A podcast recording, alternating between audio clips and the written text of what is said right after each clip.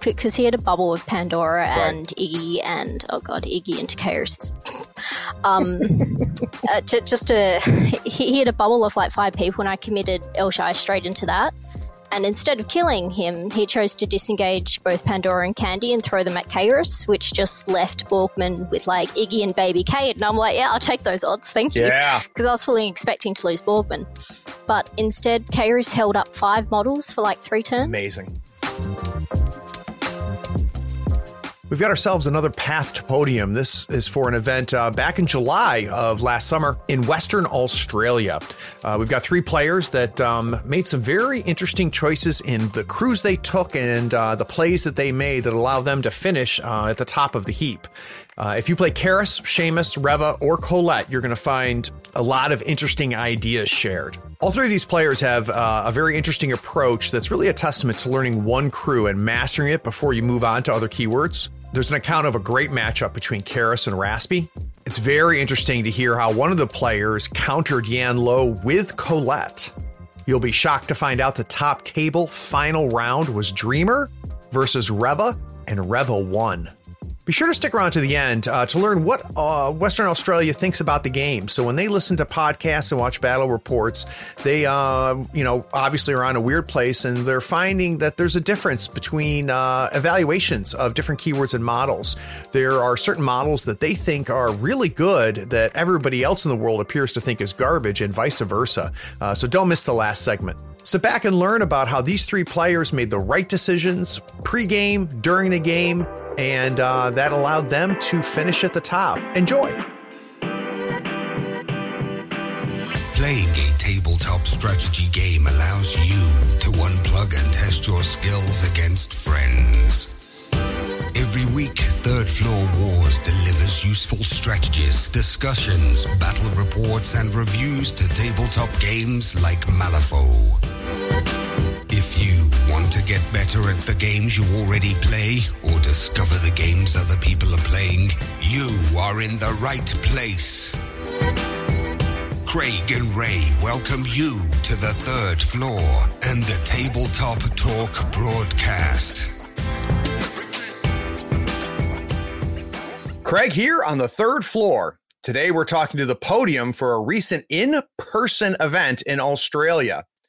They had enough players that felt comfortable with the safety protocols in place to do what many of us miss terribly, and that's actually play a tournament in person. My guests are the three podium finishers. We've got Ewan Bailey Teely, James Bryant, and Rebecca Lay. So, Ewan, welcome to the third floor. Thank you for having me. So, uh, first time on the show, and I always like to get an idea from my uh, first, uh, my guest's first appearance, kind of how you got into this crazy hobby. So, at one point in time, you and you had no idea what tabletop gaming was, what miniature gaming is. Uh, what happened? How did you get introduced to it? I I got in quite young. I started when I was about seven or eight, probably. Wow. Um, my uh, father always been a huge nerd um, especially fantasy. Uh, he got me reading Lord of the Rings as a child, and we he went out and he bought the Two Towers and the Return of the King starter boxes for the Lord of the Rings. Nice. Hobby. We then split them, myself, my dad, and my older sister, and we played that hobby as a family for many, many years. Um, the two of them slowly drifted out, but I kept going. Very cool. I gotta say, Ewan, of of all of the games that GW put out, I still will argue that Lord of the Rings slash The Hobbit is the best they've done. Oh, absolutely! I love it. Yeah, it's it, it's a good system. The models are gorgeous, especially if you love you know the source material. Um, I think the only thing that that game has ever missed is some more interesting scenarios um, for match play. Uh, but their narrative scenarios that recreate scenes from the books and movies are fantastic. Yes, we. One of my favorite memories is we played through uh, all of them in a row. We did the entire wow. Lord of the Rings story and matched it as best we could. Um, but as I got older, I wanted more people to play with, and that transitioned into 40k and fantasy, which were a lot more popular at the time. Uh, and then from there, it was uh, Warmachine and Warhammer Hordes. After I got a bit tired of them, and then uh, X-wing, then Malifaux, and most recently also uh, Crisis, Crisis Protocol. Oh, I'm a I'm a huge MCP fan. That's great. I'm loving it at the moment. I play it with my partner. Yeah, it's a, it's a good game. It's a good game. It's not as it's not as deep and as heavy as Malifaux, but that's a good thing, not a bad thing, right? It gives you a chance to play something a little bit lighter. Yeah, a little little easier on the brain. Yeah, exactly. You don't feel just exhausted after playing it for three hours. so, James, welcome to the third floor. Yeah, thanks for having me. So, James, same question. How did you end up getting into this crazy hobby? Uh, I've, I've mentioned it before because I've, I've been on this on here before. Um, Malifaux was my first game. I'd never played any tabletop game before this one. I started in second ed, probably played it for about three years, and then went into third ed. I've, I've, I've I tried Warmachine for a little bit. I just it just wasn't for me. I'm not a big fan of the yeah. dice. I was didn't work for me. Malifaux's been the only one I've played, and it's pretty much the only one I've really liked. So, James, I'm trying to remember from our previous conversation. Uh, how how long did you play second ed? I think it was about three years. Okay, okay. I, I, I couldn't remember if you were relatively new to second ed, but you you went through the whole cycle of second edition. Yeah, I was. I've been been in it for quite a, quite quite a while. Good. And what is your uh, kind of your hot takes on third edition? Are you are you happy with what they've done? Oh yeah, I'm enjoying it way more. I really enjoy Good. the key, keyword system. That I think that's probably my favorite change. Yeah, I agree. Completely agree. So our third guest is Rebecca. Rebecca, welcome to the third floor. Hi. Thanks for having me. And my pleasure. So Rebecca, how did you end up uh, finding Malifaux or tabletop gaming in general? Uh, uh, Malifaux is actually also my first one. I found it through Ewan, who uh, we'd been friends for many, many years before that. And I think he was just getting into Malifaux when he told me about it, and it's similarly interesting. And then, um, yeah, and then he showed me a picture of Kaeris, and I was sold instantly. now, had you? Is it, so Malifaux's your first mini game? Yeah, it's um. I've only played one game of another type of mini game too. So, yeah. Gotcha. So, in your mind, having never played mini games before, I mean, Malifaux is a, a, pretty hardcore first one to pick up. What was the hardest thing to kind of get your mind around as you started playing for the first time? Uh, I started so long ago, I don't really remember. I'll be honest. I started, I started way back in um, M2E in the first edition of M2E, I think it was. So, uh. I think, yeah, I have no idea. It's it's been a while. You're a veteran now, right? So, well, how about your take on third edition? Um, I'm loving it. I pretty much honestly only play one master. So I'm one of those uh, rare people who don't have tons and tons of crews. I just pretty much go to Kaeris player.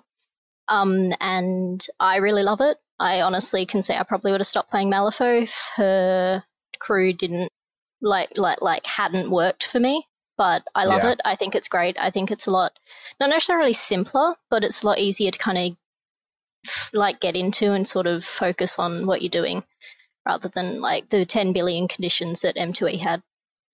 Yeah, I think that the um I don't think they simplified it. They definitely streamlined it. Um, and yeah. what is cool about it is, in some ways, I think it made the game deeper, which is uh, which is no small feat uh, to pull off. Um, and as far as you soloing a master, first of all, must have been nice playing Kaeris in third edition versus second edition. She's a lot better. I loved her. In, I loved her in second edition. But she, yeah, I, I, um, feel like her power level went way up in third. Uh, I mean, I agree. She's definitely stronger now, but I played her for pretty much three years only, so I could definitely make her work in second ed. Yeah, I have some painful well, memories of the... that. you, you, you can attest to it. I'm having flashbacks right now. That's really funny. Um, I think probably the best thing about people that focus on one or two masters is that uh, you start actually very quickly playing Malifaux as opposed to just playing yeah. the crew. Because at this point, you probably know all the cards, you know all the triggers. Um, I would imagine your activation order has become secondhand. Oh yeah, no, I pretty much, and I think that really is helpful for me because I tend to struggle when there's a lot going on because I can be a little scatterbrained. So for me, as long as I know what my crew is and what I'm doing with them, I know I'm okay because I can sort of figure out what's going on.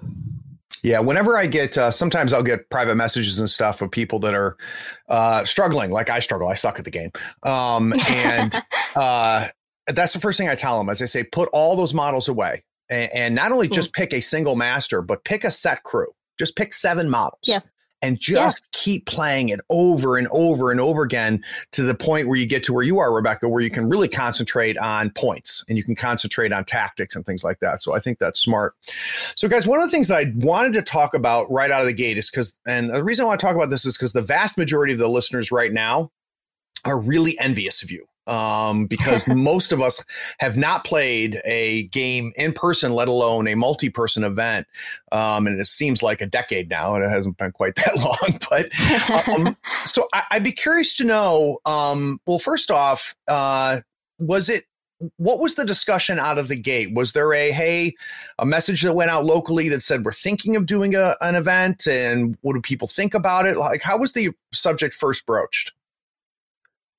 Um, I think in WA, uh, Western Australia, sorry, it's quite different because we haven't had any community transition for like 90 days, and everyone who has COVID are in um, quarantine. Yeah. And also, our state has a hard border lock, so nobody can come in and out unless they're previously approved of. So it's sort of like there's no community transition. Restrictions are pretty much relaxed entirely. Wow you know we don't have to wear masks everywhere. And it, it, it's so it's i feel like it's a very different situation than what's going on in the states. What's the cost of living there just out of curiosity? That sounds wonderful. Yeah. It is pretty great. Yeah. Now, of course i'm in i'm in america so there's no way you i can't even leave my country right oh. now let alone come to your w, WA so, is isolated even by australian standards so we're doing yeah. very strongly right now yeah, and and I think I remember uh, that in the discussion when I uh, had some of you guys on before. Um, all right, so obviously that was a non-issue then, right? It was just kind of like, look, uh, life is relatively back to normal. Um, we don't have to necessarily have the safety protocols in place for the event itself because it's been uh, sounds like taken care of at a much larger scale. Um, was there any adjustments made, um, Ewan, in the actual game itself? So uh, was there any distancing, or it doesn't sound like masks are even uh, a thing? Uh, no masks at all. We did have uh, there are some restrictions in our gaming venues as to how many people you're allowed to have in an enclosed space. So we had to. Uh, our henchman did some work coordinating with the venue itself beforehand to ensure that we didn't have too many people, and as it's a store, to also leave enough room to allow them to continue their normal day to day operations as well. We had a, a, cap of 14 people. So even though we did have more interest for gotcha. more people playing, the cap was 14 just to keep it safe. That's cool. That's cool. So, that, so the event ended up being 14. Yep. Yeah, down from 16. Gotcha. Gotcha. Um, now, was this the first event you guys have had since all of this has happened? Yes.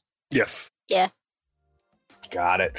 Well, very cool. Guys, we're going to take a quick break. When I get back from this break, we're going to take a look at round one and how each of our competitors did. We'll be right back.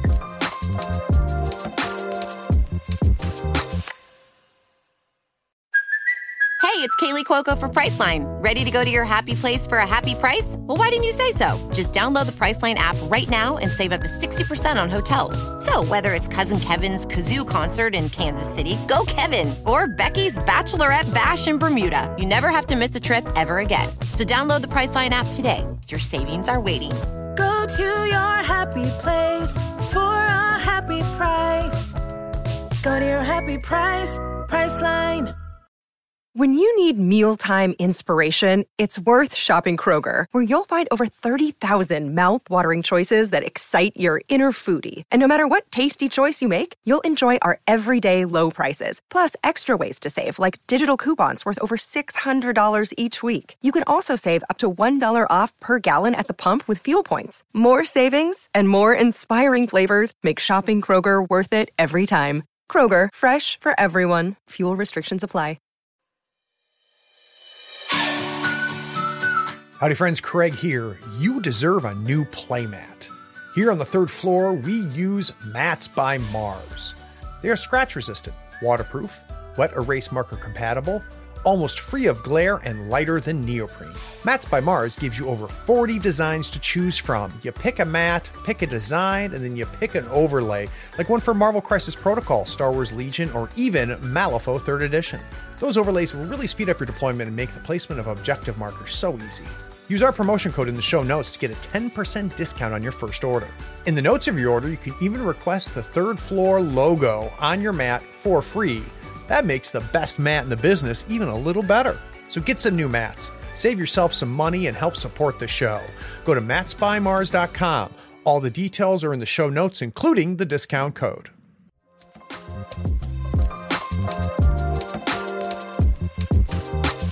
So let's talk about the first round. And Ewan, we'll start with you. But before we do that, let me give you guys kind of a breakdown. So it was a standard deployment. The strategy was recover evidence.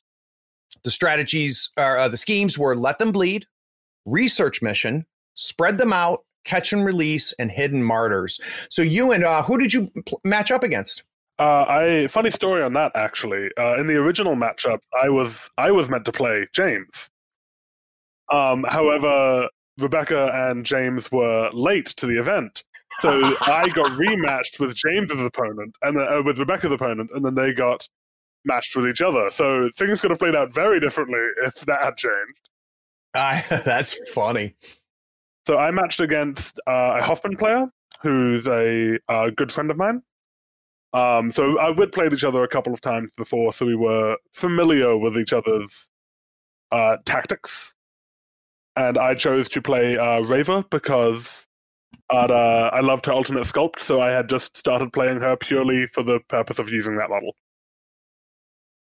So I, I assume uh, we're going to dig a little bit deeper into this, Ewan. But uh, so you're one of those people that can actually win with Reva. Uh, well, yes, evidently because you know I'm still in the camp where I just I can't make her work. So uh, I have I've gotten some work done with her. That's good. That's good. Well, let's start off with then um, your scheme choices. What, so what two schemes did you pick? Uh, so I picked uh, Let Them Bleed and Research Mission. And why those? Uh, research Mission is trivial for Reva to achieve. Uh, you almost always take the Carrion Emissary in her list for the turn activation one. A Carrion Emissary can put a, a mindless zombie, I believe it's 19 inches effective yep. out from where it started. And that aggressive corpse placement is so strong for Reva. Um, and in addition to that, a pyre marker, a corpse marker, and a coffin marker, you have scored research mission without right. any other work. And that's you can do that immediately. Yep. It's it's significantly easy. It's essentially an auto pick for a Reva if it's in the pool. It's just two points off the bat. And with that flexibility, I, I would imagine you and it, it's it's really hard for someone to even counter, isn't it? Oh yeah, and like I in this in this particular one, I took a graveyard spirit, which can put down corpse markers. Yep. And so it was able to just it just walked up the side of the board. I put a coffin over there. Turn two, I think I dropped a coffin, and then it was done. It just walked up there. Uh, corpse marker with a bonus, scheme marker with an action, the coffin with a bonus from the emissary, and I've scored it already. And then the coffin stays there too. Can you give us an idea what the rest of the crew looks like? Uh, so my crew. So the first thing is it was a 42 stone event, not a 50. Oh, that's event. right. That's right. I forgot um, to mention that. It made it, it made it very interesting to list build because it really forced me to prioritize a lot more than I normally do. So I ran Reva with the Whisper, which is a very powerful upgrade for her. She's such a strong offensive piece that knowing what you've got coming is, I think, really important. Um, I'll often actually attempt and deliberately fail her bonus action just to cycle a bad card off the top of the deck. Um, and then I ran the two candles, two Draugr, the Carrion Emissary, a Graveyard Spirit, and a Grave Digger with six stones. Very nice. Very, very nice. So uh, now your opponent was playing Hoffman. Was that Arcanist Hoffman or a Guild? Guild Hoffman. Gotcha. So, it, eh, looking back on it, you and what do you think was uh, kind of the the main decision points? At what point, um, if you look back on it now, did you secure the win?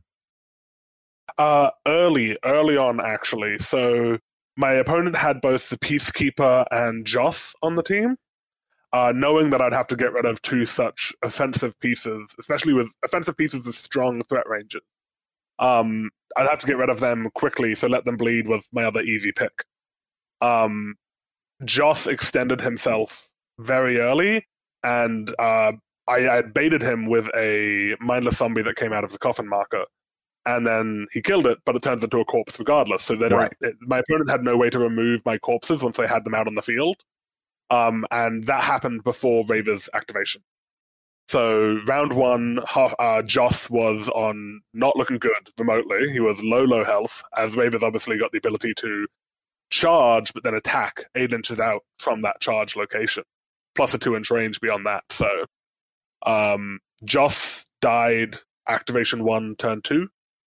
Um, and then I actually ended up scoring Let Them Bleed on a different model just because I figured I might as well get rid of him before he has the chance to heal or do damage. Um, and there was a uh, forest that was long ways down the board with the Peacekeeper deployed on one side of it, and I moved my whole crew to the other. Nice. So by using the dense I denied the Peacekeeper any offensive power until early turn three when it was easy enough for me to deal with.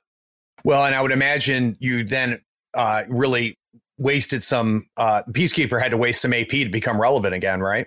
Yeah, absolutely, and that was the goal because I, I have been on the receiving end of an angry Peacekeeper and never again. so, what did the final score end up being? Uh, eight to one.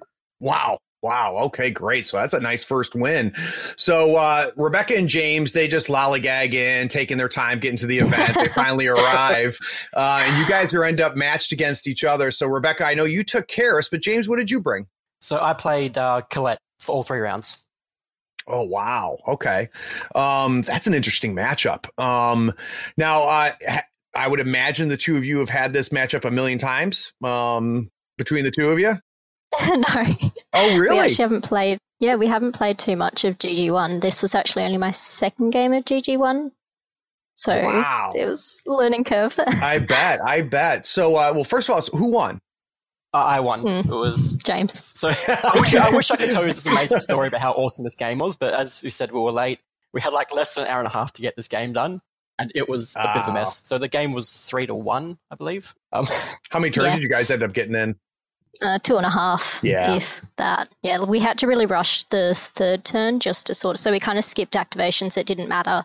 So we just sort of. Yeah, yeah it, the last turn was a mess. So So, do you think um, either of you? Do you think it would have played out different if you'd had a full uh, full five turns and all the time to play? yeah, I think so. Yeah. Do you think it would have been closer, Rebecca? Or do you think you would have taken it? I don't think I would have taken it. James is very good, and um, Colette is a very difficult opponent. Yeah. Uh, she great crew, but um, I like the Kaeris matchup into Colette because Love Superlaser Glory circumvents distracted, and that's her main stick. So I like the matchup, and it would have just had to been dueling dealing with the duet would have been Right. my Plus, um, challenge, which I don't think I could have done. plus, Kaeris's ability to attack size does help take out Colette she doesn't get her defensive trigger. Oh, that's a good point. That that that means that you had to be much cagier with her than normal, huh? Oh yeah, usually I just throw Colette to the problem. Like, yep, she's gonna be fine. Yeah, oh, I bet. I bet. So, out of curiosity, so both of you guys soloed Masters for all three rounds. I'd be curious to know. Um, uh, start with you, Rebecca. How do you feel Kaeris does in recover evidence? Um, is that a strong one for her, or is it a struggle? I've only played two games of Recover Evidence, so I'm gonna like like take this with a grain of salt. But I'm not sure about it. I mean, I think Kaeris is probably one of the most adaptable and flexible masters in Arcanist, let alone probably the whole game. But um, I played two of Recover, and I don't think she kind of gets killy enough early. She's really good killing late, but I rarely kill models turn two unless I have Burning Man up the front doing something. So and then obviously the scheme marker drops but by then sorry the strap marker but by then i've got anyone that can interact with it off doing other things so i Right. don't know maybe it's just my playstyle but also i think she's got stronger stronger strategies than that Yeah. And, and how about Colette? Do you think Colette's strong, James, into this strat? I love her in recover evidence. Uh, like Colette's crit doesn't Yeah. have tons and tons of damage, but she does have really good damaging models with the Coryphee duet. Um, and I also hired the effigy with the grow upgrade, and you know he's pretty punchy. Um, Oh. So like the crew can get damage, but while it's not its focus, it, it can get good damage. So I find that I just need to pick targets one at a time to get the strategy markers. But once they're down, I've got don't mind me. I've got ways to like just teleport my models and my opponent's models. I find it very very easy to pick them up once they're down. Yeah, I would imagine. I would imagine that's the case. All right, so we've got James and Ewan with a win, and Rebecca, you got a loss, but I have a feeling we got some wins in your future. So let's take a quick break. When we get back from this break, we're going to talk about round two. It's a wedge deployment, symbols of authority. We'll be right back.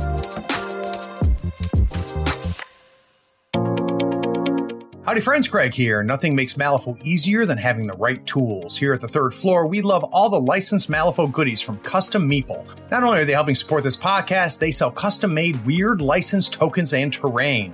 They sell it all. crew boxes, terrain, markers, tokens, and even a 3x3 full Malifaux board. Custom Meeple sells a complete M3E token set covering every marker and token you need to play. Custom Meeple are the source for the official accessories for Malifaux. Everything is designed by hand and authorized by Weird Games. Check them out at custommeeple.com, that's with one M, or follow the link in the show notes. Up your Malifaux game and be sure to tell them Craig from the third floor sent you.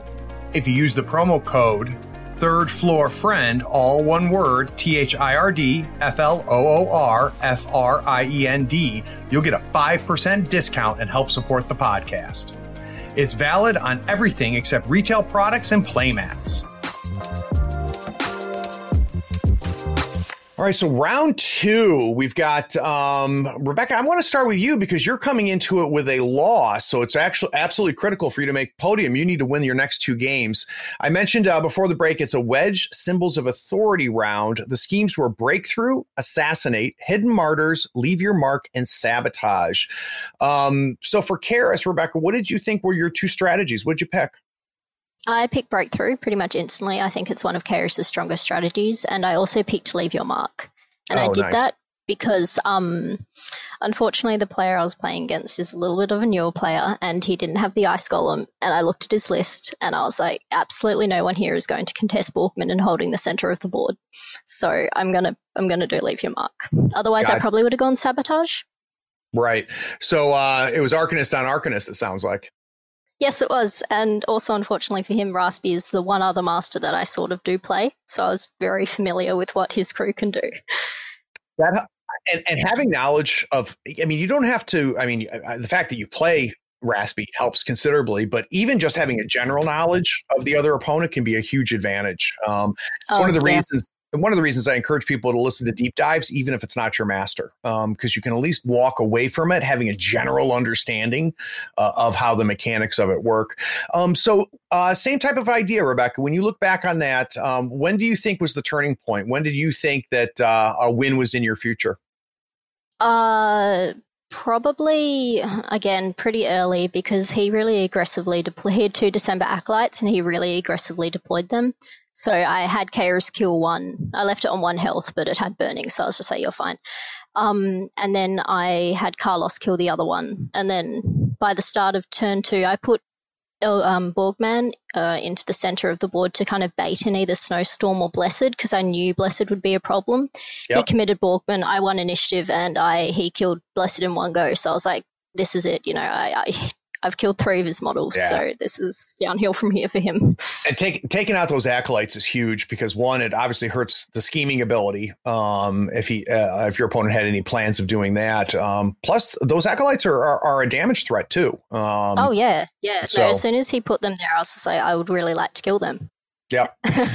Yep. And you know, and again, this is not not to be a broken record, but uh, having meta knowledge about Raspy allows you to be much smarter in picking your targets. Right, your target priority is Yeah. is uh, easy because you know what you like to keep alive, which means that's what you want to kill on the other side. So Yeah. that makes and sense. um, it was also very much I do know the December crew's weaknesses. I think Yeah. they have really huge weaknesses, and Kaeris's crew is a quick one, which is one of their biggest. So I was just like, I'm going to run them around the map, and she's not going to be able to keep up. I think Raspy um, is a has a strong keyword. I think that um, in the right hands, Raspy, um, especially especially in the right pool, uh, Raspy can be just oppressive. But I also consider her a high skill cap master. Um, if yeah, you she, are, she's very difficult. she's very difficult and and and I, I she has a bit of a reputation of being a quote unquote weak master but i think that that's just a situation where people haven't put in the reps um because i've seen raspy in the right hands and it really sucks. It's really not fun to play against. Yeah, no, like if you can get your first turn focus shoot off and apply slow into a bubble, that's that changes the whole game from turn I one. com- completely agree. So james let's talk about your round. Uh we know you brought colette. Who did you play against? I versed Yan Lo. uh w- which version? 10 or uh reser Uh, I honestly don't remember, but he didn't take any upgrades or out of keyword models, so uh, that doesn't oh it didn't matter okay Who, who was the player, James? Uh, ben. Uh, Oh, Brotherson. Okay. Ben's brother. gotcha so well first of all uh, i assume you won Yes, I did. I, the, the total score was eight to four. My favor. Wow, another nice margin. So, um, first of all, of the of the schemes, which ones did you pick and why? Uh, so I took um, leave your mark and breakthrough. So I love I love breakthrough and just model, uh, schemes that favor my amazing movement with Colette. She's got a lot of movement tricks, a lot of you can't yep. pin her down. You've got a lot of models, models that don't mind me. The ability to presto change her models away and just nimble on the choreography is always amazing. And the choreography was a big thing for scoring my breakthrough because I just once I got her in the backboard with the ability to dance apart and just go two different separate ways, you've always got a model in the enemy's deployment zone and you can get your schemes down so easily. Um, so yeah, breakthrough end. the, the Coryphee are the Coryphee are so strong um, as scheme runners because they're such a threat. Um, it's so often when you have an aggressive scheme runner that's going into the into your backfield, it's not that big of a deal because you just wipe them off the board. Um, if I see a Coryphee coming into my backfield, I've got some big decisions to make because the Coryphee is like, you know, I could scheme or I could just kill all of your crew, whichever you'd prefer. Yeah, both work for me. Like, even even if you're just not, not yeah. looking at the duet, just the single Coryphee, it's a set defense six, stat six, attack two, four, five damage. Yeah. Like it's it's going to do work with nimble, so it gets to move for free, charge yeah. to attacks. You don't want to go near it. it's a very very flexible um uh because uh, you you obviously know when you need them combined and they're valuable when they're not combined which i think is good um so looking back on it uh, james what do you think was probably one of the key moments where you when you realized that you were probably going to win this match uh, so one of my favorite things to do was symbols of authority now, I'm an Arcanist player, so I'm going to hire a silent one. That's just crazy not to. Um, so I love their ability to like just wedge a symbol into a corner and then just drop. So first turn, ice pillar, ice pillar, and just block in those symbols so people can't get into them without putting in a bit of extra work. I know I'm an awful person. um, but some big. oh, yeah. Which you guys, for listeners, James can see my webcam as we're discussing, and he just sees the Arcanist hate on my face. Go ahead, James. um, another big, big change, a uh, bigger point was uh, early turn two. So turn one, I had Coryphee Duet up in his deployment, like yeah. you know, staring down Yan Lo and Chiaki. I just went straight for Chiaki. She was my first kill. Like beginning of turn two, Chiaki dead. Big change. Um, and then the rest of that, I just basically ignored Yan Lo. I just kind of took care of his models. Um, I was he was very aggressive with an Ashigaru, which was his hidden martyr. I just gave him that point. um, yep. But I found that I kind of I, I stayed away from his uh, his name Isamu the armor, a really slow beater, and I found that my mobility and a couple of cheeky ice pillars, I could just stay away from him and just you can chase me if you want, but you're not going to succeed. Um, a very very big thing was I killed Chiaki, danced apart my Coryphee. He did get his. Uh, I just said his name. Um, Isamu. He just got Isamu, Isamu. into a Coryphee and he cheated a Red Joker to hit, obviously with the armor piercing trigger, which is like Coryphee's main defensive tech, and then Black Joker the damage. Yep. so I was ready to lose this Coryphee. I'm like, I'm just going to lose this Coryphee and then use the other Coryphee to scheme. I didn't need to do that. I just got to keep my Coryphee duet. so that was a big change for me. That's nice. And I, I got to tell you, James, your approach to how to handle Yan Lo, I think, is a strong approach, which is uh, one, there's a lot of key decision points. One is whether you're going to deal with Yan Lo or, or not deal with him. And I think I think both are valid depending on what crew you're bringing. But with the Colette crew, I like your decision of saying, "Look, I'm just to I'm to ignore them and just deal with the fact that you know by turn four, Yan Lo is going to be an insane god, and I need to you know take care of as much things early." I also like your target priority. Taking out Chiaki early is a very strong move. Uh, so well done, man. Yeah, I've versed Ben Ben's Yan Lo twice, and every single time I've just shot taken Chiaki out straight away. Yeah, that, that's that. Uh, she is, in my opinion, she's one of the top target priorities uh, when you go up against Yan Lo. So, uh, nice victory, man. So now let's talk to you and you. And uh, did you first of all did you win your match? Uh, I did. Yes, nice. Uh, five to three. Five to three. Nice win. So, uh what uh schemes did you take? Uh I ended up taking assassinate and hidden martyrs. So, and I was running. Go ahead. I was running uh, Seamus this round, which I'm uh, now a little sad of because originally I went into this event intending to three round Reva as a sort of a, a, joke challenge that I'd been assigned by our meta. Um, but I had done a fully converted Red Chapel crew just that week. Nice. Um, and so I wanted to play them. So it was my second actual game with Seamus ever was round two of this event. So um, I think I was feeling a little confident after the 8 1. I was prepared to take some risks. Yeah. and so I ran him into Euripides. Oh wow! Uh, so Seamus is obviously insanely good at symbols of authority. The mobility that he has, his crew making each other more mobile. It's just Seamus and the uh, his totem alone, the copycat killer, can easily threaten three to four symbols turn two if they yep. want to. Um, that being said, I only scored one point off the strategy the whole game. Wow. Um, my opponent was in was within six inches of my deployment zone on the first turn, thanks to Wedge and uh, Garions throwing people through ice pillars. I had a lot of stuff to deal with quite quickly. So I'd be curious, June, because that's that's uh, uh, um, you know, I, when you said Euripides and I looked at the pool, I'm like, ooh, that's a good choice. Um, and tough and tough for you. What crew? So let's talk about the crew that you brought with Seamus, because with Seamus you have a lot of options. Um, because Seamus can be very good out of keyword with just out of keyword and versatile models. Did you stay in keyword? Uh, almost entirely. I wow. ran uh, two dead doxies, a single rotten belle who died very early on, didn't help me very much uh, Bête Noire and the Carrion Emissary. Oh, you brought that. Very nice. Um, and you said the carrion. Okay, that's good. So, in your mind, what was uh, well? First of all, how did you deal with that aggressive um, move by the Euripides player? So uh, early on, he obviously uh, moved Euripides up board and started showering me in ice pillars. Uh, I was able to pass a few of those jewels quite luckily, but I did lose my totem early on, which is part of why I suffered on symbols because I no longer had right that free activation to walk into the backfield and score later. I, I, lost that ability to get Seamus both in the fight and scoring, which I love about uh, the, the Red Chapel playstyle. Yeah. Um, so once those pillars were up, he was able to teleport one of his Garions in, uh, but Seamus hadn't activated. And the pillars, while obviously blocking up my crew, free up an incredible number of targets for Seamus to move to. They're all Correct. blocking impossible, so I had I, I was spoiled for choice on Secret Passage. Um, I did make a small kerfuffle and a learning point on Seamus here, uh, where I failed to kill the Garion with Seamus because I didn't think about. I had the opportunity to cheat for a trigger, and I chose not to, which left the Garion on uh, one health because it's hard to kill, because I was out of action. If I had cheated for the trigger, I would have been able to push the Garion into Seamus's engagement and make the free attack, which that's the kill I would. That's the point I would have needed because I couldn't. I had the one action left, so I would have gotten two attacks to kill the Garion. Um, but I could not simply charge the Garion thanks to its extended reach. So that's a learning point. Yeah, and that's and, and you and that's not uncommon. Um, I'll tell you, I did not unlock Seamus and make Seamus effective for me until I learned how to take advantage of him uh, in close combat.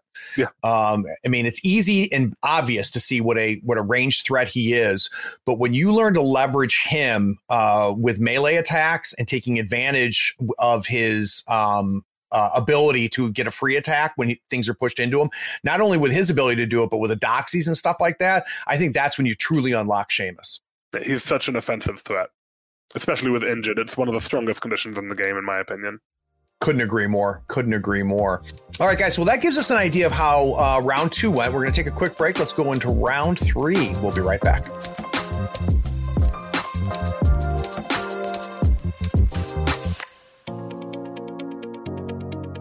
Hi, I'm Alexander Zdanchuk from Riga, Latvia, and I'm a patron of Third Floor Wars. Those guys open the beauty of Malifaux 3rd Edition to me and continue to provide tons of great content.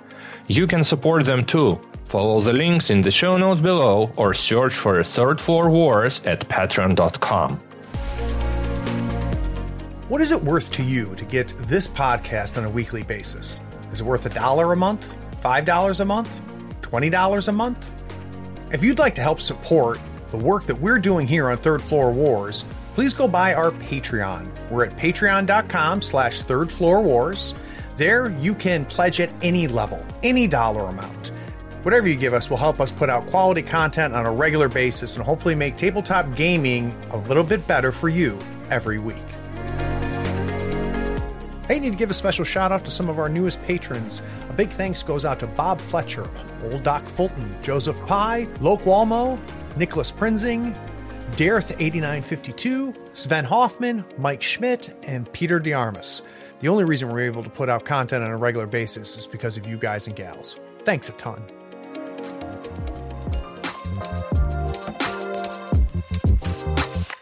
So round three, we've got uh, both James and Ewan uh, two and zero, um, and uh, you guys didn't end up facing each other, which uh, helps the chances of both of you making podium, of course. Um, and but Rebecca, you're back in again to another key matchup. That's the, when you're playing in a three rounder, uh, especially with as many as 14 players, losing the first game of all the games is the one to lose, right? If you're going to go two Yeah. and one, Oh, you want to learn lose that first game, get hopefully a more favorable matchup round two, but then you're right back into the mix in round three and have to win that. Um, so let's start first of all with the pool. It's flank public enemies. Oh, Kaeris is so good in public enemies. Yeah. Flank public enemies. The pool is vendetta, spread them out, sabotage, take prisoner, and claim jump. So, uh, Rebecca, first off, uh, what's the, what was the score? Uh, it ended up being six five to me. It was Oh, it was wow, very very close. close. Um, and the only reason I was on third table, and that was because I did so well the previous round, which was good. But um, yeah, no, it was six five. But unfortunately, it was into Pandora, which is a it, it's not a victory.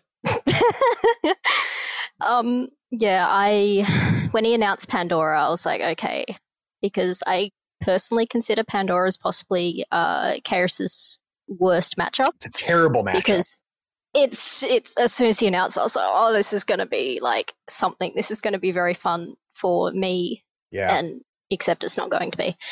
But um, yeah. So as soon as he did that, I knew I couldn't play Kaeris conventionally because if I had played like I normally do, you know, like setting up the pyres, standing in the pyres, using blaze, I would be instantly killed, pretty much, um, or yo-yoed around the board. So. Yeah, I ended up taking uh, sabotage and uh, claim jump with the fire starter. and did you bring the fire golem? No, I pretty much never play the fire golem Oh, because really? yeah, I look. I mean, it's a great model, but also I just rate Borgmann so much higher.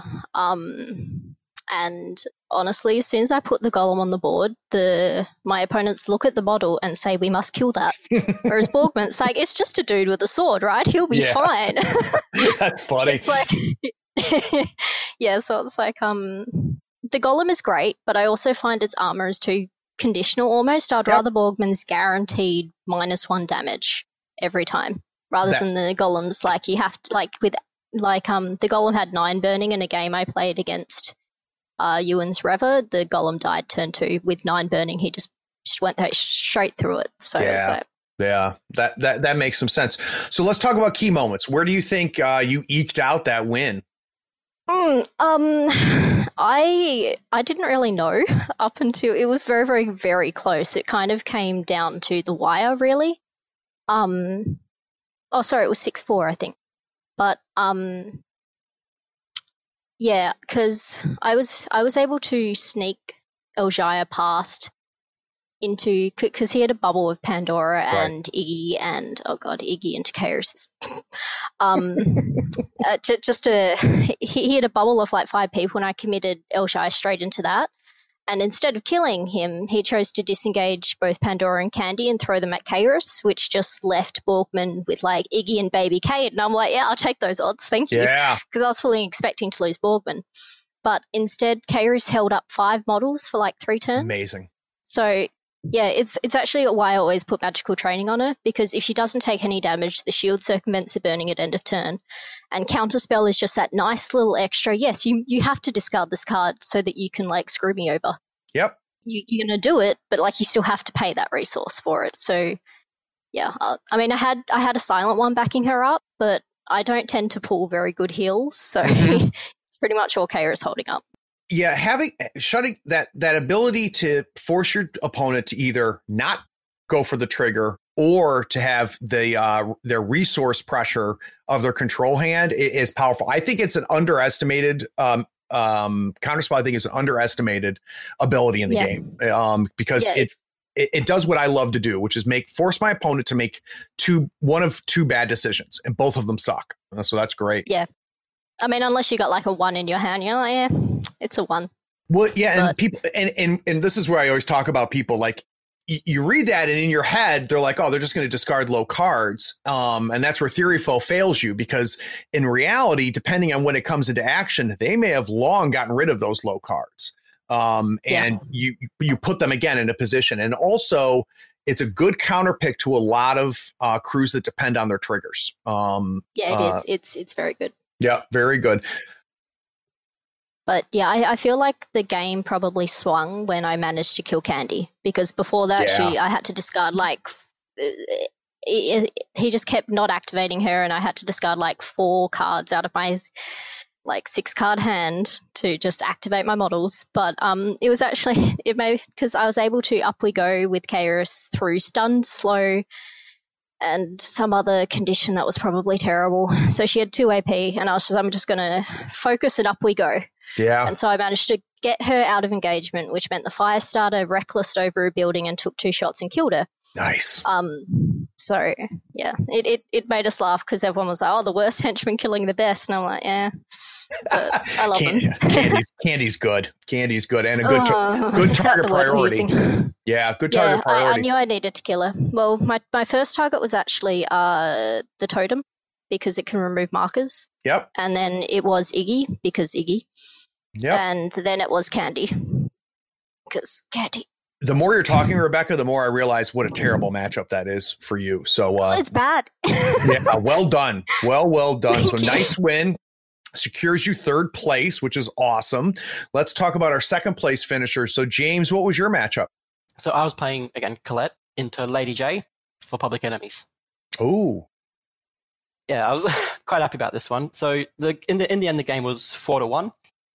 Um, in hindsight, I, I picked spread them out, and in hindsight, that was probably not the best idea to pick because I I went into it planning to play defensively. I knew that I couldn't just throw myself at Lady Justice with her being such a killer crew. I needed her to come to me, and I needed to make her play my game. Um, I also didn't Yep. take uh, Angelica, so I had no way of just throwing scheme markers where I needed them to be. I should have taken uh, which one was it? I should have taken Claim Jump. Like I love Claim Jump. I don't know why I didn't take it, and Colette is really good at it. mm-hmm. Um, anyway, that's what happened. So I also took Vendetta, uh, Arcane Emissary against the Death Marshal. I love the emissaries for Vendetta because you take the grow upgrade, and it went from being a four point model versus a Yep. five point model to being a ten point model versus a five point model. And the Death Marshal is such a great pick because it's got hard to kill. So I can just what I did was I presto changeoed the Death Marshal into my back line next to my emissary, and emissary could just go ham because to worry about killing it thanks to hard to kill. It's just like well, easy Vendetta point. Yeah, and I'd be curious to know, James. So, one, I mean, knowing that you've got that grow upgrade, and obviously your opponent knows they have it on there. Um, how do you protect um, the effigy? Um, so my plan is always just I just put the effigy as far back as I possibly can. Um, and great thing about Colette is her presto changeo is any friendly model, not a performer, so I can presto changeo my effigy in worst case scenario. Um, like usually like Right. turn one, I'll just I'll stay back there and I'll focus. Um, and then maybe turn at the end of turn two, I'll run up or I just leave him back there and again presto changeo him up when I need him. So I think she's really good with the growing one, just because she has ways to move that model as far as she needs it to go. Um, and then again, because I, I had to play defensively, so I was able to just I just kind of forced Lady J to stay back with my stun triggers and ice pillars, and I just tried to keep her back as long as I could. Now, was there any decisions that the Lady J player made that ended up working to your advantage? Um, yeah, he, he gave me the Lone Marshal, and he gave me the Death Marshal as well. Yeah. So the Death Marshal came really close. He was like just hiding behind cover. Uh, he came close, I'm like, all right, Presto Changeo, you're out of here. And then I was able to throw Colette into the Lone Marshal. Obviously, Colette's got a two inch melee, which I love, stat seven, and then stunned. So he couldn't Yeah. just use his bonus actions to get out of there. He was stuck engaging Colette. Right. Now, did uh, both Colette and Lady J survive uh, turn five? Uh, yeah, I, I didn't kill Lady J. I, d- I didn't even try. um, I, I used my Coryphee to bait Lady J. So like Lady J would attack my Coryphee, the Coryphee would run away, heal, go back in, run away, heal. It was kind of like just it was just back and forth with the Coryphee. I killed only I, got uh, two points for the strategy because I killed even Nice. though I killed three models, I didn't kill enough on each turn. So like I, I couldn't score turn three. I was only I could only score two, turn two and four. Um, but I Colette lived as well. What's frustrating about Public Enemies for me, and, and granted, uh, this is this is basically a hot take because I, you know, I've, I don't think I've even played Public Enemies. I've only talked to people about it and, and read it. But uh, scoring two points is a win with Public Enemies because you trying to do more than that just by the sheer nature of how the strategy works um, is is it tends to be a win more. All right, so that third point, if you get a third point on public enemies, you've already won the game. You didn't need that third point because you've obviously have dominated the board. Um, so I could I consider getting two points on that to be good. But nice win in second place for you, James. Oh, thank you. Um, I, find that even more true in a 42 point crew, just because there's less targets for you to get. Oh, sure. From. So I mean, I'm, I'm happy with I'm happy. Uh, it was a, it was a win. I can't complain about that. Um, he only killed one model, so nope. my defensive play worked really well. Yeah. Well, I was about to say one model against a Lady Jake, we're only losing one model. That's a, that's a good sign. yeah. All I, right, I so let's talk to our. Go ahead, James. I, I just love Colette's survivability um, and her ability to deny enemies with stunned. Stunned and distracted is so good. Are you, are you trying to trigger me, James? Pardon? I said, are you trying to trigger me with how good Arcanists are? Most certainly, yes. I don't know if they Soulstone to do it. well, don't you know if you, if you watch the internet, soulstone miners are useless now. they aren't. Spoiler alert: they're not. They're really good still. Yeah, but now they're at least reasonable. It's still amazing for um, denial. I do think they went a little bit too oh, far, but I mean, the, the, making them like nerfing them was needed. Definitely, definitely needed. Yeah, um, but I, no, I just love like they're still good for denial they're, they're fa- still still good models. They're just not a model that you're going to. Before it was, does an Arcanist take one or two? That was the decision maker. Now yeah. they have to actually decide whether they take them or they don't, which I which is which where I, I want every model more. in the game. Yeah, exactly, exactly. So let's talk to our big our big uh, winner. So Ewan, first of all, what did you bring? Uh, I brought Reva again against Dreamer. Nice. Look at you against Dreamer. Yes, against Dreamer. Um, this oh, one right. was a little bloody. It ended five to one, my favor at top table. Wow. And that's when, at top table, so your opponent obviously is a good player as well. Uh, yes, uh, there was a few things early on that uh, really swung it in my favor. And as you said, in Public Enemies, once you've started scoring, it can steamroll. So I ended up with uh, three points from Public Enemies and two from Vendetta. Nice. Uh, so I ended up picking uh, Vendetta with Vincent against Teddy. I hired Vincent without thinking of this. Normally, he's a bit of a 50 50 pick for me, but with a willpower of seven and a terrifying crew and exorcism on his crossbow, it was a immediate take straight away. Uh, the fun part of this game, which I really enjoyed, is the board setup actually became crucial to the the coast of the game. We were playing on uh, a board that James actually provided, a Wild West town that had a gallows dead center of the board. So it was a height two blocking piece of terrain right in the middle of the board on a flank deployment. So that immediately almost split the game into two mini crews fighting each other on either side of that piece of that piece of terrain. Um, yeah. Early on, my opponent made uh, a poor choice, which involved Teddy getting into my practically into my deployment zone turn one. Wow. And uh, unbeknownst to him at the time, Teddy was my vendetta target. So right. he, he handed me two points turn one, which I claimed with no reservation. Uh, activation one of turn two was Vincent. Teddy was already on about four health at that point. Vincent shot him once to score it, and then just focused because they didn't want to kill him yet. I scored Vendetta. My opponent desperately ran up Serena, healed Teddy, but Serena's a great healer, but Reva sitting on a pyre marker will kill whatever she needs to. And she did yep. immediately. Uh, from there, Serena's now halfway up the board, completely exposed. She died later that turn, um, and that's one of his best beaters and Serena down. Bad start. Also, I was lucky because those two were both killed by different models. So I had the bounty points spread out across my crew a lot more comfortably. And what I did, as I mentioned, that game was split by that central piece of terrain. I used my Draugr to both my Draugr engaged uh, Chompy Bits and that side of his force. Uh, they were doing a swimming job. Uh, one of my Draugr ended up on one health three times during the game, and every time it healed back through Juggernaut. And Reva is Reva's incredible under public enemies. Um, Embrace the Flame with quick action on the amount of burning her crew gets on themselves does a lot of work just to heal up a model. Um, as Becky can attest from our Kaeris versus Reva game, I did a lot of work with that one. Yeah, I bet. You know, it's funny, you and uh, hearing how that went down. Um, that there's a a very interesting decision point there uh, for the Dreamer player, and it's something that I think that um, players don't think about enough. So, here's the situation: uh, he's overextended um, Teddy. He now knows Teddy is the Vendetta target, and there's an argument that at some point you have to cut your losses. You have to say, you know what, Teddy's done. Those points are scored, and I don't want to throw good chi- good chips after bad. And you could argue that him extending out Bowman at that point was just compounding the initial mistake that was made. Um, and that's not always true, um, but it's something that I think players need to think about a little bit because I, a lot of second level play can be say, saying, look, I screwed up or I got unlucky. That's done. I just need to I just need to admit to myself that those points are scored, that model is lost, whatever it is, and I need to adjust now. Whereas the temptation is to try to make up for that mistake or make up for that bad flip and, and end up pushing and, and, and compounding the problem. Um, it's not, I'm not criticizing the Dreamer player. That's hard decision to make. Absolutely. Um, the strength also with Vincent basically didn't leave my deployment zone for the rest of the game. He was able to just, uh, he took pot shots at summons and just stayed back there focusing if he had nothing else to do. It became, especially with Agile, even if my opponent did get a model back there, uh, the henchman with Agile, with Reva nearby. who Reva also didn't take Reva didn't take a walk action or a charge action for the entire game. Always good. She just sat there doing what she does best, which is putting out pain and massively healing her crew. Um, I made quite an unfortunate error, however, in this game, which did cost me a few points. I uh, announced claim jump on my carrion emissary, which was my other scheme. Uh, because I'd seen that large central piece of terrain, I knew the, the carrion emissary would be able to sit up there with flight, use custom yep. markers to block off other models.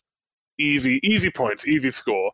Uh, I announced it turn two, but I didn't realize my opponent had a model physically on the other side of that terrain. Oh, I didn't no. see as a human. So I went, oh yeah, claim jump. And he went, no, you don't. and at that point, it's over. At that point, I had no chance of getting that claim. Chompy was on that carrion emissary within half a turn. It was done on those. So I had to, as you said, I just had to cut those losses and go, I'm going to get my other points, I, I wasted a full turn of Chompy's by having both my Draugr use Draw Off Flame on my corpse candles. So I'd, I'd moved my corpse candles early, and then I'd resummoned them after they died. But I'd right. brought them back and positioned them at the intersecting point of the line of sight of the, that central terrain piece on fire.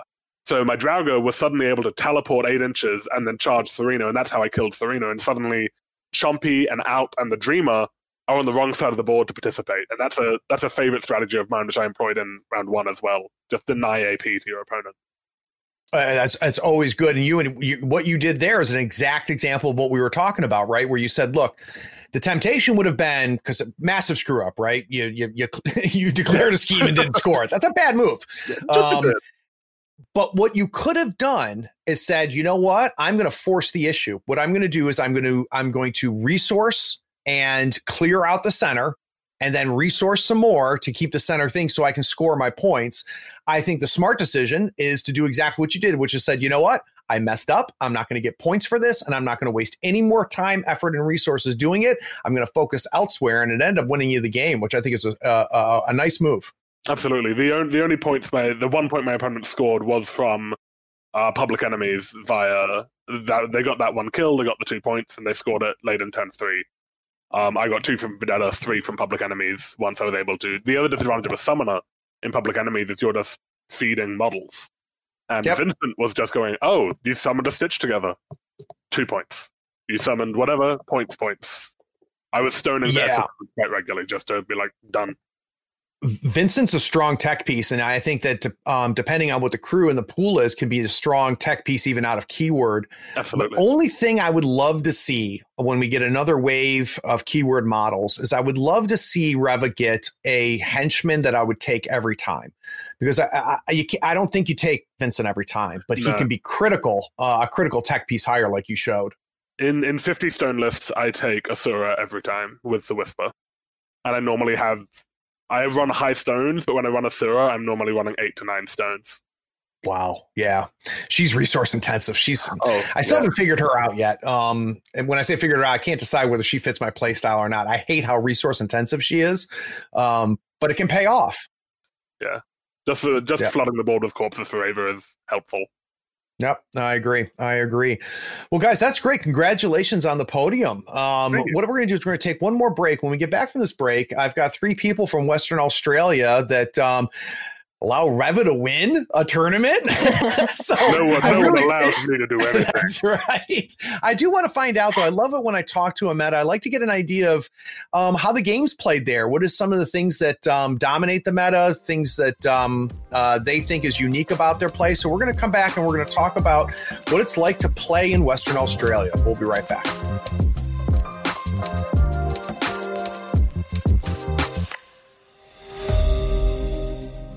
Howdy, friend. Craig here. Is this episode making you realize you need to buy some models?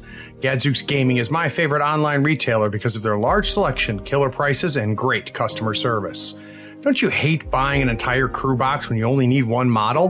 Gadzooks sells crew box models individually and saves you a ton of money.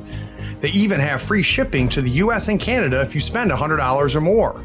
Swing by gadzooksgaming.com and make sure you tell them Craig from the third floor sent you. All the details are in the show notes.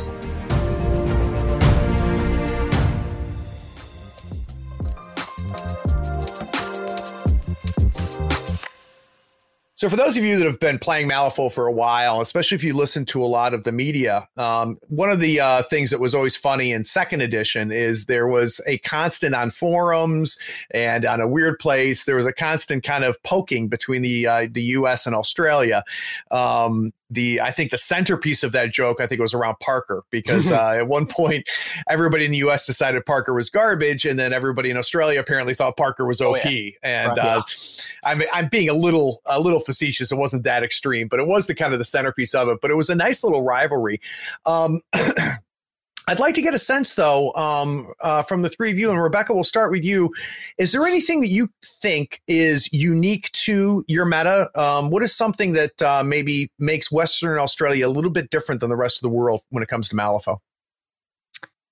I'm not really sure. I do know that we do have a lot of players. Like, um, we've got a really active meta. Like, I mean, our tournaments regularly reach like 16 to 18 people. Um, busy nights can reach like you know, eight to 10 players that's on our regular nights. Um, and yeah, so we've got a lot of players, which means we tend to play a lot of different masters. So mm-hmm. rather than like having just a small knit group, which is really good, and I certainly have players in our meta that I do prefer to play.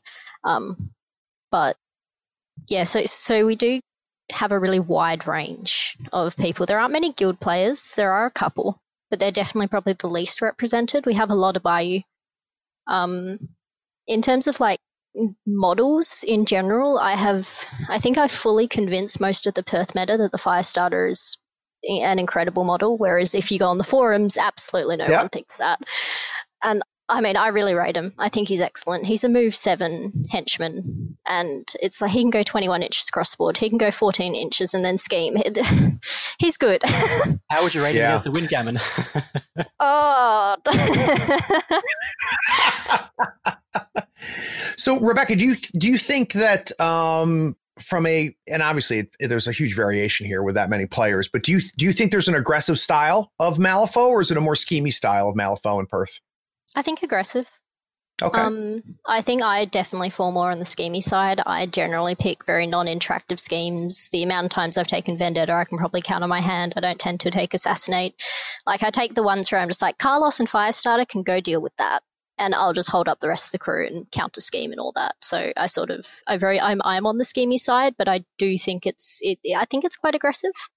Yeah, um, James, is there anything that you read in in a weird place, or anything that you hear on a podcast, or anything that makes you question if the rest of the world is playing the same game you are in Perth? um, well, there's definitely that fire starter thing, which uh, we we like to laugh at.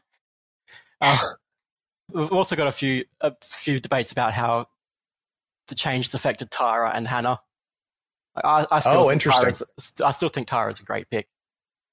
Yeah, I, I see people talk about how she's dead, it's over, Tara's useless, blah blah blah. I, mean, I might be taking it a bit far, but you know, people really, really hammered on how badly they've hit Tara, and I just I don't think that's the case. She's definitely not the powerhouse she was in GG one, and that's more of a uh, right. GG zero, sorry, and that's more reflection on the schemes themselves and her. But she's still a good, she's still a good master, without doubt. Yeah, and I think that I agree with you about the conventional wisdom, right? The conventional wisdom now is that she's, you know, she's going to collect dust and um I think it's a combination of of two things. One, obviously, uh, the the changes impacted her and her keyword. Um, the, I think the biggest impact to your point, James, was the change from zero to one in the pools. Um, but I think a, a good bit of the argument is is not necessarily that Tara's terrible now. It's just that other outcast masters outshine her in almost every pool. Um, are you? Do you think that there's a scenario where Tara is the right pick if you have access to all of the keywords? I mean, I might be biased because I just love her That's okay. and how she played. um, but I, I, still love her in. Uh, which one is it? Um, Symbols of Authority is, is one I love for her. She's really good at Symbols of Authority. And I also really, this might sound weird, but I kind of like her into Recover Evidence just a little bit because you can trick people into like, oh, you're, you can not bury these models if I put markers on them. It's like, okay, cool. I'm just going to play models like I'm more I'm more happy to play um, Talos than I was before. Interesting, because he doesn't. He, he's, he's, a slow model. He, one of his hardest things is he couldn't keep up with a burying and unburying crew, and now he doesn't need to. Um, Nothing Beast has got another great bonus action in his Cloud of Concealment. Again, it's not like if you can you forcing people to think, okay, I'm going to stop you from playing how you want to play by putting these markers on these models. It's like, well, I want you to put these markers on these models. Right. That's why I've brought these yep. models. Very, very interesting. I think that's something that have power. Yeah, no, I, I, I don't disagree with you, man. I don't disagree with you at all. And again, and, uh, you know, you're talking about you loving her. Uh, that's enough, right? Um, and that's part of what I kind of like about Malifaux in general. Um, and it gets to the Firestarter conversation we have, the Reva conversations we've had, is that the game, the game is so layered that there there's no right answers in Malifaux, which is part of what I love about the game and where I think Malifaux excels over Guild Ball. Um, it's very hard to have a differing opinion in Guild Ball and have both be valid, right? Because in Guild Ball, um, and this is a, a tribute to the, how uh, clean the game is, but I, you can almost empirically prove that one model is better than the other, or one move is better than the other in Guild Ball. You can't do that uh, in Malifaux. Um, yeah, it's my advice to new players is always like, which master do you like the look of the most? Great, play that one. They're going to be fine. You're going to be fine. Like, sure, yep. there might be some pools that you're going to be a little, you know, your, your crew's not the most optimal for. But I mean, I played Mark II Chaos for three years and like nothing else. You'll be fine. well, yeah, and and what I like about that too, Rebecca, is that if you play a pool that's not favorable to your keyword, and even if you lose, you're going to come out of it better at that keyword than when you oh, started oh, yeah. it. It's actually yeah. you learn so much more playing into a non-optimal scheme and strat than you do playing like the the best list into the best everything. Like, sure, Sandeep might be the power pick of the Arcanists, but like also if you're not, I, I mean, it, if you don't know him that well, then your best pick is going to be the master you know the best. It always is, I you know. Couldn't agree more. Couldn't agree more. Yeah, I, I, definitely felt the same in second ed when I because I played nothing but Jackdaw, and even in the games where he's not supposed to work, I just made him work because I played him so yep. much and nothing. It's it's always going to trump um anything else is your familiar familiarity with the crew is always the number one indicator of your win loss in my opinion everything else can impact it but if you the more familiar you are with the crew, the better chances you have of winning, whether the pool is favorable or not. How about you, Ewan? What is something that is um, truly signature in your mind for uh, your area? Uh, I think we have a, a, great variety of players in terms of what we want out of the game. Um, as you might have been able to guess by me saying I picked Reva because of her model. I only picked up Seamus right before a tournament because I Rebecca and I came up with the idea of converting his crew to be characters from Chicago the musical. Oh, and that's awesome! So I did the his henchmen, the three dead doxy, the two dead doxies, and the three rotten belles. I converted each of them to clearly reference one of the murderers in Cellblock Tango, put cell bars, cell bars behind them, and wrote signs with pop six so on and so forth. The there were kill words from the musical behind them. So I had a lot of fun with that, and that's the only reason I played them because I'm like, oh, I just made these cool models. I'm going to do it. I've recently fantastic. Uh, thank yeah, you. I recently great. picked up Molly uh, as a part of a prize from the event as well, and I'm like, oh, I'm playing Molly now, but I'm going to do something cool. So I ended up doing submerged resin bases, which I recently put on Weirdplace after I finished. I saw those. I did not realize that was you. Very clever. Thank you, thank you. So, and now I'm playing Molly. Now I'm a Molly player now. Um, the, the, joke is that I can no longer pretend I'm not a Resser player when I have three full keywords, all of which have converted or custom bases. You um, gone to the dark side. It's too late. I used to be a Bayou player, but not anymore. Um, uh, well, I'm glad you're not a Bayou player. Bayou players are my new Arcanists. um, so you and a couple things. One, I need you to um, send me some pics of that uh, Chicago crew because I would love uh, for the listeners to see it on the website um, so that I can link to it. Do you mind doing that? Absolutely awesome. That that's that sounds amazing to me. Um, guys i really enjoyed this and i appreciate um, you know uh, negotiating the uh, time zone differences and uh, getting you to spend an hour or so with me. Um, real quick do any of the three of you have any uh, shout outs or plugs you want to get out there? Don't uh, just so. hello perth meta. You guys are great Absolutely. It's, full, it's just lies. Lies. They're all awful. I hate all of you. Um, I did have a, a, funny story from round two that I failed to get to. If you want me to quickly oh, please. Uh, so my other scheme was Hidden Martyrs, which I had taken on both Dead Doxies because my brain, as I said, I'm new to Seamus. My brain was like, oh, they've got Regret Trigger to keep them alive. They can pump out Distracted to keep them alive. Yeah. So if one goes down, I'll be fine. But I very quickly realized that the one I'd thrown up the board to fight a Geryon that Geryon had six distracted on it and just was unable to kill it. So I'm going, oh crap, I've, I've lost my scheme. What am I going to do? And then I had you denied your own scheme. I, I've ruined it. And I had this brilliant brainwave because Thune buried the other one. And I Isn't had a mindless zombie next to him, which could break it out, but I just paused, just went, I don't have to. I can let it die at the end of the game to score my point if I need to. Very nice. Very nice. So my opponent sort of like paused and realized I just had a mindless zombie standing next to that pillar doing nothing for like three turns. Just like, do it. Is she going to die? Is the other one going to die? Do I have to smash this? Or so that was um, quite a fun moment when he realized what was going on there. That's very cool. Um, I, I, it's funny when you play a game and, and, things are so situational. It's amazing how how many times something you've never even thought of comes up, and you realize like, wow, you know, I, I've played this scheme before, I've played this strategy before, I've played against this crew before, but because of the circumstances that have piled up, I've just I figured out a whole new way to score in this game that I never thought of before. It was wonderfully fun. That's great. All right, guys. And for those of you that stuck around to the end, thanks for listening. Take care. Be sure to follow us on Facebook, Twitter, YouTube, and Twitch so you don't miss uh, the avalanche of content we create. Links are in the show notes. Be sure to check out our shop on thirdfloorwars.com for the latest in gaming apparel and gear. There you'll also find the latest information for the US Faux Tour. Find out where you rank in your conference or even in the entire United States. Get those models built, painted, and ready so we can see you at the next US Tour Masters event. Please take a moment to write a review of this pod on your favorite platform. Rating and reviewing helps us find more listeners almost as cool as you are. Be sure to share this feed with all of your friends who love tabletop gaming. Thanks for listening. Howdy, folks. Craig here. Now, if you love gadgets as much as we do, you're going to love the new Third Floor Wars Gadget Bundle from Schooner Labs. Branded with the logo of your favorite podcast, it comes with two measuring multi tools a compass stepper for those tight and important movements, along with a compact dashboard to track your turn, strat, and scheme scoring, along with your soul stones and pass tokens. It is the perfect bundle for anyone who plays Malifaux or just wants to look cool while doing it. The link is in the show notes. Check them out and help support your favorite gaming podcast.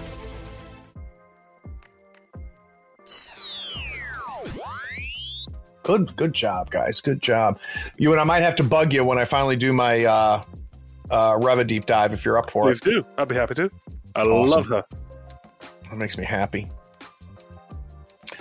Um, so kind of what I was thinking here um, is when you guys listen to podcasts or you know watch battle reports, I'd be curious to know if there's things that you guys discuss in your meta saying, you know, boy, you know, everybody in UK thinks this is good and it's garbage, or everybody thinks this is garbage, it's good, or uh, our style of play is this and it doesn't appear like the rest of the world does it that way. I'd like to find out whether there's certain things that you guys, you know, really think is uniquely Western Australia. Does that make sense? Yeah. Yeah, I kinda. mean, I know that we do sometimes give a bit of shit to the Americans, but like, you know, we have to. We're Australians. We're going to do that. Well, oh, I, I mean, that's all we did in 2E was make fun of each other, and why should that stop in third edition? A proud tradition. that is a proud tradition. I agree. All right, guys, I'll bring us back.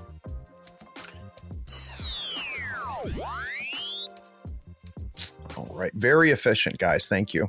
Sorry, I um, I might All be right, ask- so how about I might be asking you to repeat yourself just because I'm getting a lot of dropout and it's really annoying. Apologies in advance. Okay, that's fine, James. Yeah, that's fine. You- well, The miracle of editing, we're going to sound so good. I miss that. Sorry. Don't worry, you can never make me sound good. Yeah, and, and the other thing that's good about the Squadcast, James, is it's recording everything locally. So Oh, awesome. Rebecca's being recorded on her own computer, and so what'll happen is when we finish this, it's going to upload all of your local files to me. So there's going to be no latency, no dropouts or anything. It'll be nice. oh, that is good. Yeah. Oh, Just elbow Um, Technology. Well, yeah, I mean, like, there's a million ways for me to record this podcast for free. Um, I, I find Squadcast Squadcast worth it because I, it's just it's a better sounding podcast. Um, uh, compared to you can tell when someone's recording on Discord or Skype. Um, and it's just better local. All right. Um, all right. So matchups. Real- What's that, James? I did notice you're using a different program from last time we- I did this. Similar idea though. So when you were on last, we used Zencastr, which is the same concept. Just Squ- Squadcast is better at twice the price. so it better be better. um, all right. So uh, any any matchups between the three of you in round two? Nope. All different people. All right. Good. Yep. Um, so Rebecca, we'll start with you. Okay. Oh, okay. Yep. Well done. Well done. God, I am so envious of you guys. That's awesome. Yeah, no, we're really lucky here because um, Victoria's not doing so well, which is state over east, but WA and a couple of others. So we're just, yeah, like there's, like as Ewan said, there's venue caps, but aside from that, there's pretty much, yeah, we're fine. now, did you guys have a period of actual lockdown? Oh yeah, Yeah. yeah. When did you? When did that start for you guys? I want to say March, Early, Gotcha. early. and then March. it lasted. Yeah, early March. Then it lasted. Like we locked down pretty fast because our premiers um didn't want to take any chances. He was like, Yep. "We're just going to lock down," and it lasted for about a month and a half. I want to say. Yeah. I think we, we had the border lockdown and the regional lockdown within Mm. about a week of things getting serious with the virus. And then we went into Even like before it actual- started here. Yeah, Very interesting. Very interesting. we're quite And then just it sounds like just naturally by just by geography, you guys had a bit of an advantage. big desert on one side, big ocean on the other. We're pretty good. Yeah. Yeah, that's that's very very very cool. All right, guys, I will bring us back to round one. Um, well, in round one, did any of the three of you play each other? Me and James did. Okay, so what I'll do, you and I'll start with you, Mm. um, and then we'll go into Rebecca and James's uh, match. Okay. No worries. All right, cool. James Bryant and Rebecca. Le- Ooh, I forgot to ask you, Leahy or Leahy? Lay, actually. None Lay, not even close. Yeah, nice job, even close. Greg. And Rebecca Lay.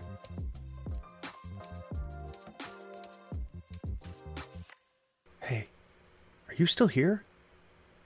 Look, uh, the podcast is over. And you sat through all of the breaks and bloopers? Well, I mean, if you're here, you might as well run over to patreon.com and become a supporter. Don't forget to rate and review this podcast too while you're at it, on whatever platform you're listening to.